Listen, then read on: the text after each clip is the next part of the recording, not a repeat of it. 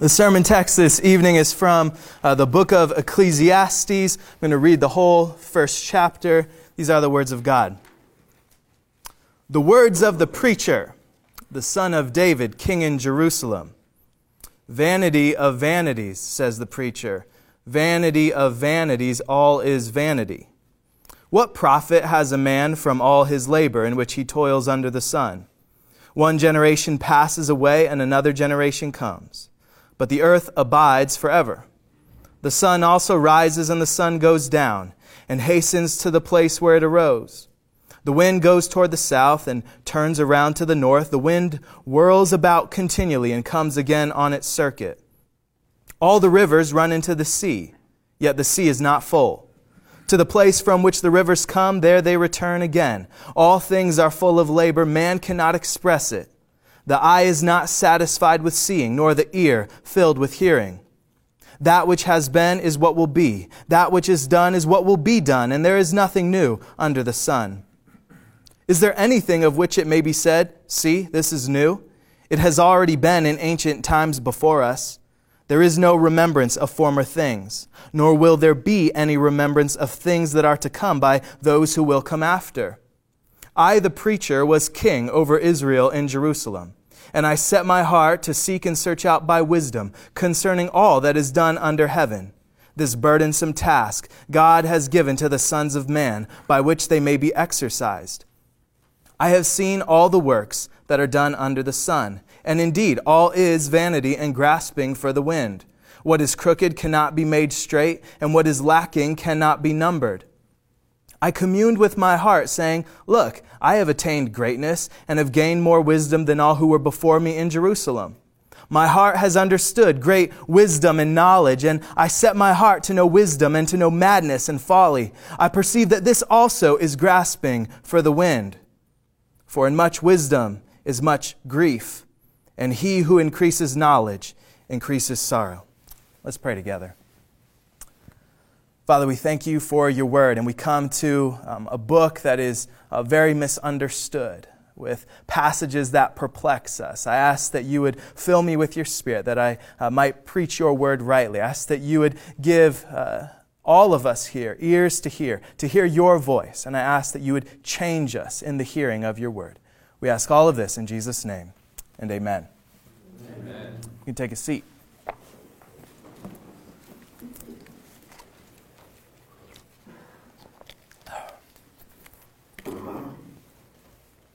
What if you knew the exact day that you were going to die? What if I told you right now, you know, Jacob, I love you, man, but you got 40 years. And on this day, 40 years from today, you're going to die, man. And Danny, 30 years. Sean, 15. Rachel, I'm sorry. You only got five. Brian, three months for you. Well, the rest of y'all, 24 hours.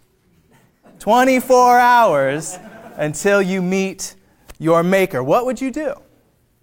It's kind of funny, but the funny thing is that I could be right. You have no idea when you're going to die. And what's more, you have zero control. God could stop your heart this instant if he wanted to. Any one of us, especially in these Moscow streets, could, you know, run our car into a telephone pole. You know, we get, we get uh, blindsided by a truck. You don't have control of that. You don't know when you're going to die. Did you know that 150,000 people die every day?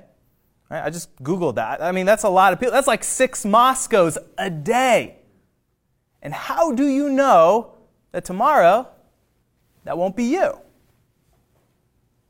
And if you don't know when you're going to die, then it seems that it would behoove us to be ready for it. And I wonder, how ready are we to die? Especially uh, us who are young or think we're young. How ready are we to give an account to the God that created us for everything that we have done in the body? Because whether you believe it or not, that day is coming, and it's only getting closer.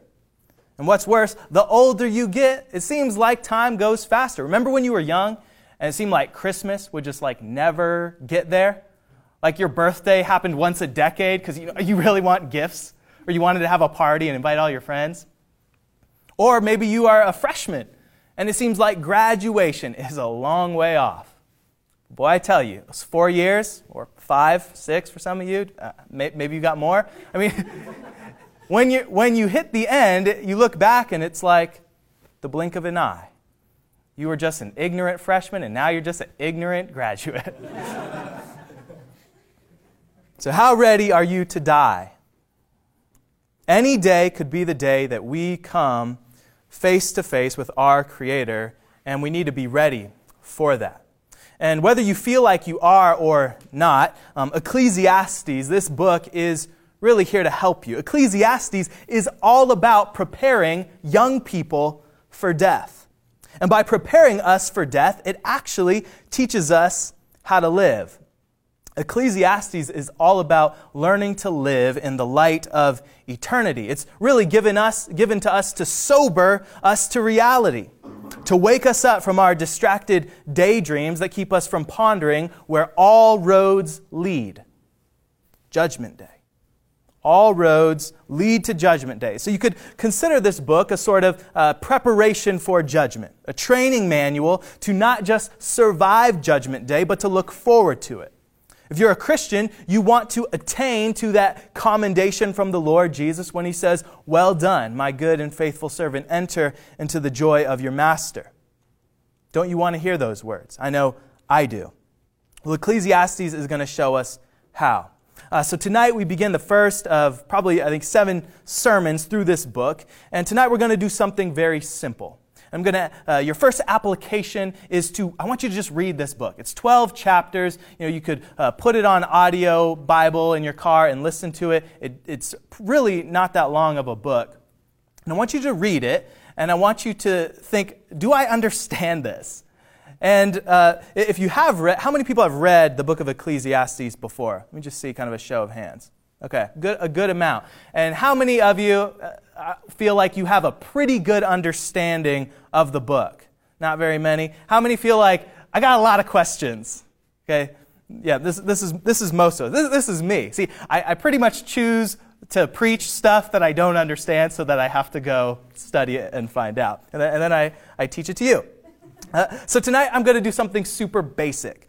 I, I want to just look at three pieces of vocabulary, and isn't that a fun word? Three pieces of vocabulary that we find in the first chapter, but if you understand them, it'll really unlock uh, the treasures hidden in this book. Because uh, there's a lot of things that y- you don't understand because you don't understand these three pieces of vocab.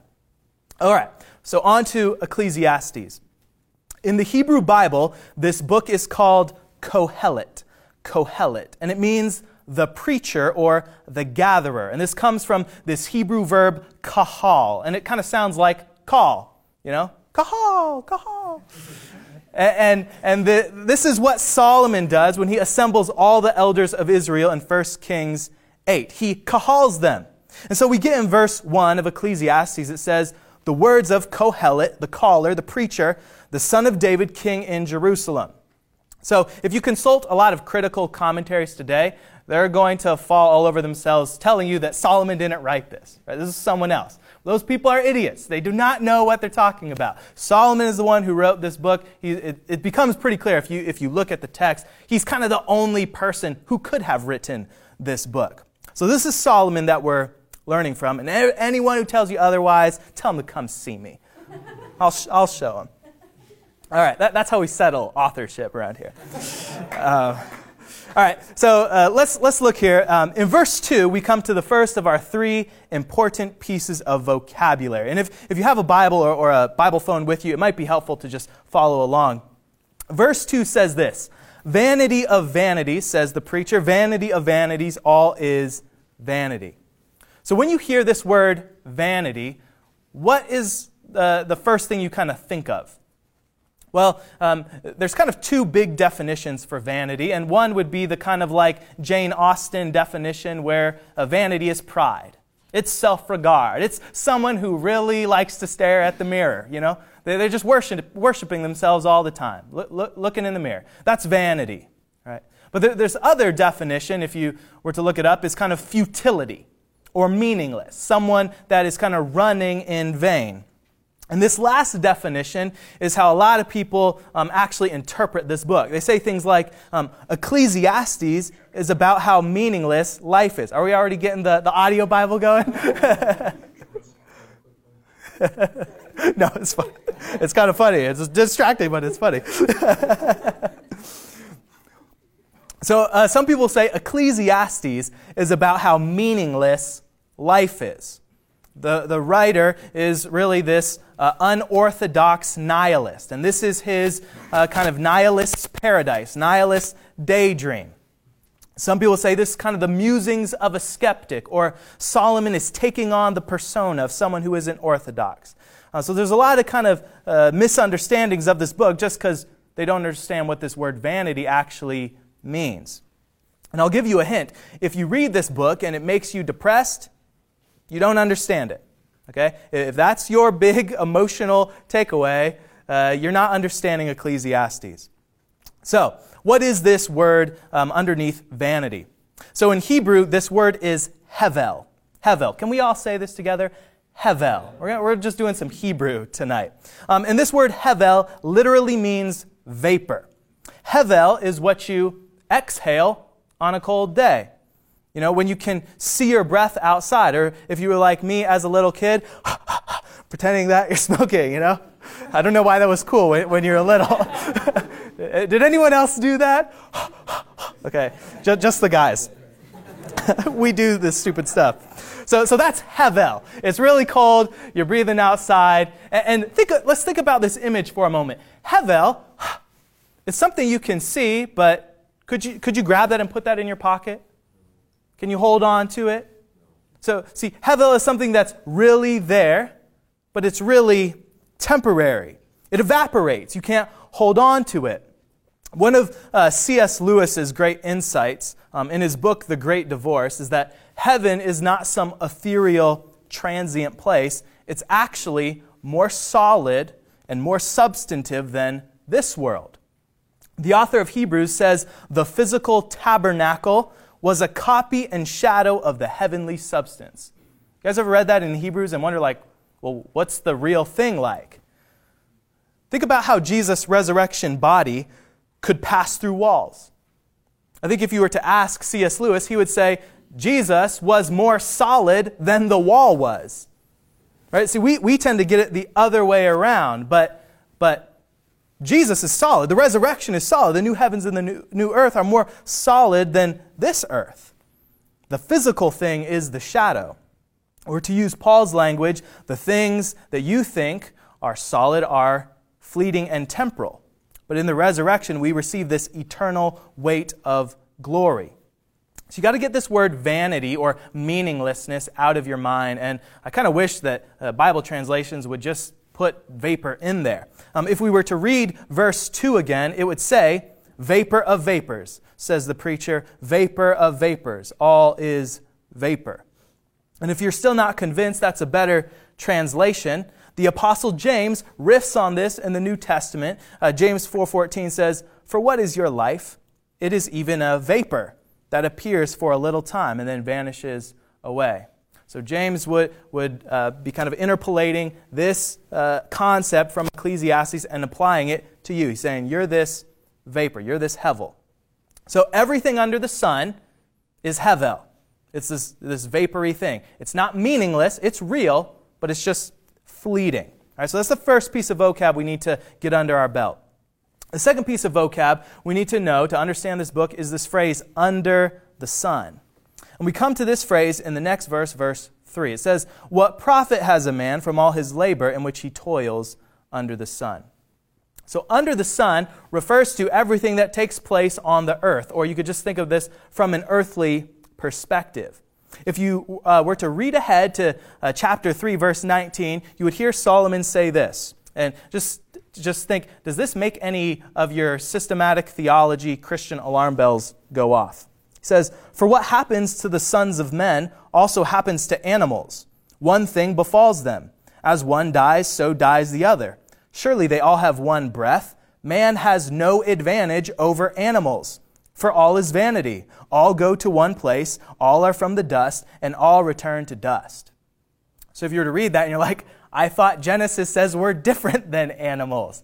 Well, he's saying, from an earthly perspective, under the sun, you can't actually see whether the spirit of an animal goes down and the spirit of man goes up. Right? You've never seen that. You've never seen anyone's soul ascend or descend anywhere. You know, from an earthly perspective, we all rot and decompose and go back to dust. Maybe a dead animal and a dead person, in earthly perspective, under the sun, they're just going back into the ground. You can't tell where they're going under the sun.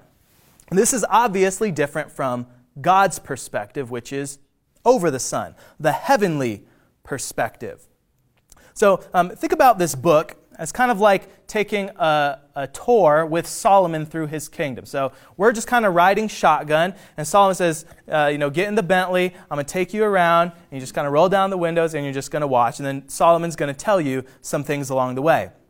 He's going to show you um, his impressive building projects that he has going uh, grand gardens, the palace, the temple, his throne with lions around it, pools of cool water, gold and silver in abundance, beautiful women, servants, animals, the aroma of fruit trees, decadent meals, these kind of penthouse views. And then after lunch, you'll get to see the best part Solomon's library. Right? The books he's writing, the books he's written. You'll see what it's like to be the greatest, most popular, most successful, and wisest man alive.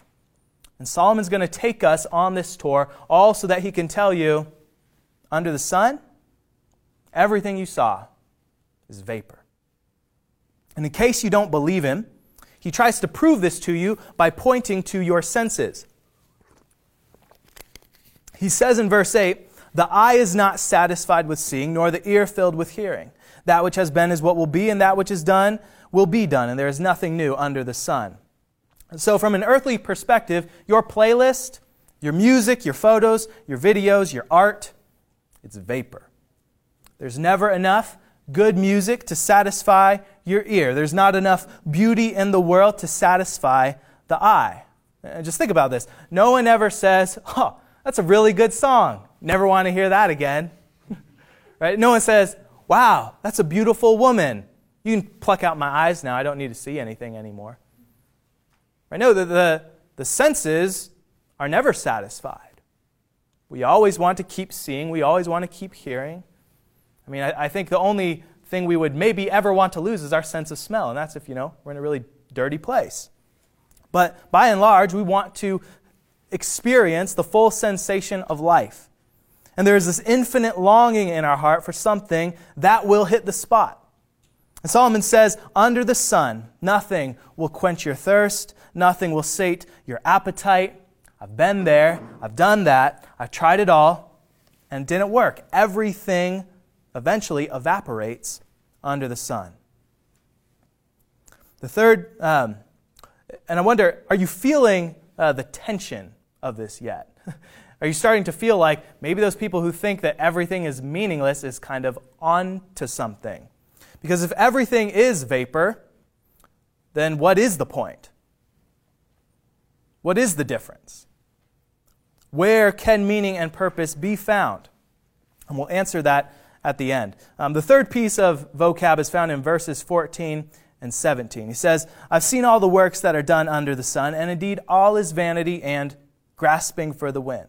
He says in 17, I set my heart to know wisdom, to know madness and folly, and I perceive that this also is grasping for the wind. So here, Solomon, is, he's, he's a wise guy, and he's so wise, he's saying, I'm going to use my wisdom to search out wisdom. Right? In, in philosophical terms, he's becoming epistemologically self conscious. He's asking, is it wise to be wise? This, this is the contemplation of the wisest man, and he's going to search out wisdom. He said, Is wisdom vapor? That's a question he's going to answer later. But for now, well, let's zero in on this phrase, grasping for the wind. What does this mean? The word for grasping here has the, the sense of herding or tending sheep. Uh, you could possibly translate it better as shepherding or herding the wind. You think about sheep. Sheep can be controlled. You can move them around. You could lead them this way and that, but try treating the wind like a sheep. Try shepherding that, right? Try calling the wind back home. Try leaving the 99 winds to go after the one wind. You, you can't do it. Who can gather the wind in his fists? Not you. Uh, the word for wind in Scripture is the same word for spirit. In, in Hebrew, it's this word ruach. In Genesis, the breath of life in man is called the Ruach Hayim. And the point Solomon is making with this phrase, shepherding the wind, or the Ruach, is that the breath of life is outside of your control. It's above your pay grade to control the Ruach. And yet, this is what every single human being tries to do. We are all trying to shepherd the wind. We are all trying to be the king of our vaporous lives. And Solomon says, you know, take it from a real king. The Ruach will not be shepherded. There's no handles to hold on to. And the sooner you understand this, the sooner you get what Solomon calls the end of the matter. What was the point of getting in the car in the first place? What was the point of this shotgun ride through Solomon's kingdom? And he gives us the answer in the last two verses of the book Ecclesiastes 12, 13 to 14. So I'm giving you both the intro and the outro tonight. He says this Let us hear the conclusion of the whole matter. Fear God and keep his commandments, for this is man's all. For God will bring every work into judgment, including every secret thing, whether good or evil. So, where can meaning and purpose be found? If we go back to this idea, if everything's vapor, what is the point? And according to Solomon, the thing that gives everything meaning is Judgment Day. It's judgment. That's what he says. God will bring every work into judgment, so fear God and keep his commands. Judgment Day will be when every vaporous work is given its due reward. Judgment day will be when you answer for everything you've done in the body, good or evil, public or private. What that means is that your vaporous life under the sun actually matters a great deal. Not because it lasts forever, but because you will. You will live forever in one of two places, and what you do now will have consequences tomorrow for the greatest good or the most horrible, greatest ill. I think one of the best illustrations of kind of the whole book of Ecclesiastes um, is given by Jesus. And he has these parables. He has the parable of the talents in Matthew 25 and the parable of the 10 minas in Luke 19. And then that, that parable of the minas in Luke, uh, Jesus gives one mina, one talent, uh, to each of his 10 servants. And based on what they do with that talent, on Judgment Day, God will reward them accordingly. So one man, he goes away and he makes 10 talents. And he comes back, and on Judgment Day, God says, All right, well done. I'm going to make you the ruler over 10 cities. Another man goes and he makes five talents. And God says, Good. I'm going to make you the ruler over five cities. But what happens to the other, the other guys? What happens to those who did nothing? Let's read Luke 19, 20 to 27. We'll close, this, close with this. It says, Then another came, saying, Master, here is your mina, which I have kept put away in a handkerchief. For I feared you because you are an austere man. You collect what you did not deposit and reap what you did not sow. And he said to him, Out of your own mouth I will judge you, you wicked servant. You knew that I was an austere man, collecting what I did not deposit and reaping what I did not sow. Why then did you not put my money in the bank, that at my coming I might have at least collected it with interest? And he said to those who stood by, Take the mina from him and give it to him who has ten minas. But they said to him, Master, he has ten minas. And he said, For I say to you, that to everyone who has will be given. And from him who does not have, even what he has will be taken away from him. But bring here those enemies of mine who did not want me to reign over them and slay them before me. So, what happens to the people that don't turn a profit on their mina. You think about the mina is like vapor, right? It's just stuff. But what, what, what, you, what, what are you doing with it? God says, I want you to turn a profit on it. I want you to take the vapor of your life and spend it for the kingdom. And this is the only way you're going to survive Judgment Day. The only way you get through is if God says, What have you done with it? And you say, Well, I've been justified by your Son. And in faith, this is what I've tried to do with the vapor that you've given me. And God will say, I see your works. They were done in faith. And for whatever you do here in this life, think about this life is kind of like building with Legos. Everything is Legos that you're building. And on Judgment Day, God's going to come kind of like a father into the room to see what, what his kids are building, and, he'll say, Oh, nice. That, that's like a, a, cool tower. That's like a cool Death Star, you know? And, and then God's going to say, Well done, my, my child. Now I'm going to give you the real materials, the solid materials to build that in the new heavens and the new earth. Right? We don't know exactly what the continuity looks like, but the parables that Jesus gives say there's some connection. One mina, one city. Ten minas, ten cities. And so, what has God given you? What vapor has He given you to turn a profit on? If you want to be ready to die, if you want to be confident on Judgment Day, then you must give all that you have, all your vapor, everything, all of you, to Jesus Christ. Right? You got you got to throw it all to Him. That's a scary thing, right? You got to lose your little kingdom building project and say, I'm to give it all to Jesus. I'm to start over. I'm to fear God and obey your commands. I'm going to do it your way. All right? To fear God and to keep His commands is the same thing as putting your faith in Christ. That's the only way any of us will ever hear those words from Jesus. Well done, good and faithful servant. Enter into the joy of your master. This is the only way you can enter the Father's house, and isn't that where we all want to dwell? Let me pray for us. Father, we thank you for your word. It perplexes us, it uh, causes us to do the hard work of study to understand it, but you say that to those who seek it out, they will be rewarded. God, there, there are many in here who have a lot, and you want to give them more.